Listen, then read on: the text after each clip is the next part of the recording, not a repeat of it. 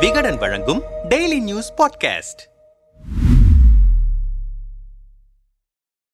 தெலுங்கானாவில் operation lotus எதிர்கொள்வாரா கேசிஆர்? மாற்றுக் கட்சிகளை சேர்ந்த எம்எல்ஏக்களை தன் பக்கம் இழுத்து அதன் மூலமாக ஆட்சி அதிகாரத்தை கைப்பற்றுவது பாஜகவின் ஸ்டைல் என்கிற விமர்சனம் பாஜக மீது இருக்கிறது. அந்த வகையில் தெலுங்கானாவில் ஆளும் தெலுங்கானா ராஷ்டிர சமிதி கட்சியை சேர்ந்த நான்கு எம்எல்ஏக்களுக்கு லஞ்சம் கொடுத்து தன் பக்கம் இழுப்பதற்கு பாஜக முயன்றதாக பரபரப்பு கிளம்பியிருக்கிறது. தெலுங்கானாவிலும் ஆபரேஷன் லோட்டஸ் பாஜகவால் தொடங்கப்பட்டிருக்கிறது என்று அரசியல் விமர்சகர்கள் கூறுகிறார்கள். மத்தியில் ஆளும் பாஜகவை கடுமையாக எதிர்த்து வரும் தெலுங்கானா மாநில முதல்வரும் தெலுங்கானா ராஷ்டிர சமிதி கட்சியின் தலைவருமான சந்திரசேகர ராவ் இரண்டாயிரத்தி இருபத்தி நான்கு நாடாளுமன்ற பொதுத் தேர்தலில் பாஜக மீண்டும் ஆட்சிக்கு வந்துவிடக் கூடாது என்று பேசி வருகிறார். இதையொட்டி பீகார் முதல்வர் நிதிஷ்குமார் கர்நாடகா முன்னாள் முதல்வர் ஹெச் டி குமாரசாமி உட்பட பல்வேறு கட்சிகளின் தலைவர்களை சந்தித்து அவர் ஆலோசனை மேற்கொண்டு வருகிறார். இந்த நிலையில் பாஜகவுக்கு மாற்றாக தேசிய கட்சி ஒன்றை ஆரம்பிக்கப் போவதாக கூறி வந்த சந்திரசேகர ராவ் விஜயதசமி நாளான அக்டோபர் ஐந்தாம் தேதி தனது கட்சியின் பொதுக்குழுவை ஹைதராபாத்தில் கூட்டினார். அந்த கூட்டத்திற்கு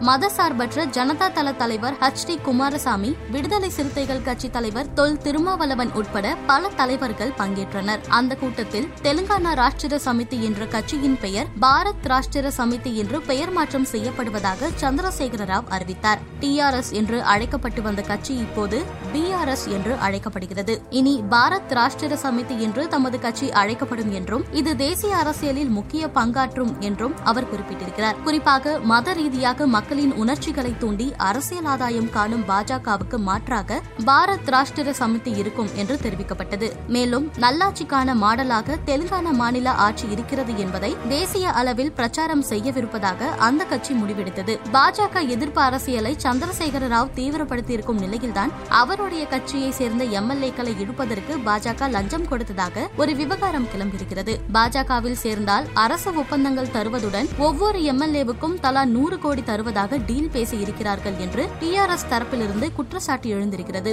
பைலட் ரோஹித் ரெட்டி காந்தாராவ் பாலாராஜு பீராம் ஹர்ஷ்வர்தன் ஆகிய நான்கு எம்எல்ஏக்களுக்கு தலா நூறு கோடி லஞ்சமாக கொடுக்கப்படவிருந்தது என்று தெலுங்கானா காவல்துறையினர் தெரிவித்திருக்கிறார்கள். தற்போது நல்கொண்டா மாவட்டத்தில் உள்ள முனுகோடை சட்டமன்ற தொகுதியில் இடைத்தேர்தல் நடைபெறவிருக்கிறது. அங்கு பிரச்சாரம் மேற்கொள்வதற்காக பாஜகவின் தேசிய தலைவர் ஜே பி நட்டா அக்டோபர் முப்பத்தி ஒன்றாம் தேதி வரவிருக்கிறார். அவரது முன்னிலையில் நான்கு எம்எல்ஏக்களும் பாஜகவில் சேர வேண்டும் என்று பேசப்பட்டதாக கூறப்படுகிறது. ரோஹித் ரெட்டியின் பண்ணை வீட்டில் வைத்து நான்கு எம்எல்ஏக்களுக்கு பாஜக தரப்பு லஞ்சம் கொடுக்கிறது என்ற தகவலை டிஆர்எஸ் எம்எல்ஏக்கள் சிலர் காவல்துறைக்கு தெரிவித்திருக்கிறார்கள். அதையடுத்து ரோஹித் ரெட்டியின் பண்ணை வீட்டுக்கு சென்றபோது நான்கு எம்எல்ஏக்களும் பாஜகவுக்கு உதவக்கூடிய சிலரும் அங்கு பேச்சுவார்த்தை நடத்தி கொண்டிருந்தார்கள் என்று சைபராபாத் காவல் ஆணையர் ஸ்டீபன் ரவீந்திரா கூறியிருக்கிறார். இது தொடர்பாக மூன்று பேர் கைது செய்யப்பட்டிருக்கிறார்கள். இந்த குற்றச்சாட்டை மறுத்திருக்கும் பாஜகவின் முன்னாள் எம்எல்சியான ராமச்சந்திர ராவ் இது ஒரு அரசியல் நாடகம் என்று குறிப்பிட்டிருக்கிறார். பாரத் ஜோடோ யாத்ராவை தெலுங்கானாவில் ராகுல் காந்தி தொடங்கிய நேரத்தில் இந்த விவகாரம் மாநிலத்தில் பரபரப்பை உண்டாக்கியிருக்கிறது. ஒருவேளை எம்எல்ஏக்களை விலைக்கு வாங்க பாஜக முயற்சி செய்தது என்பது உண்மை என்கிற பட்சத்தில் அதை சந்திரசேகர ராவ் எப்படி எதிர்கொள்வார் என்கிற கேள்வியும் அரசியல் வட்டாரத்தில் எழுப்பப்படுகிறது. மொத்தம் நூத்தி பத்தொன்பது தொகுதிகளை கொண்ட தெலுங்கானாவில்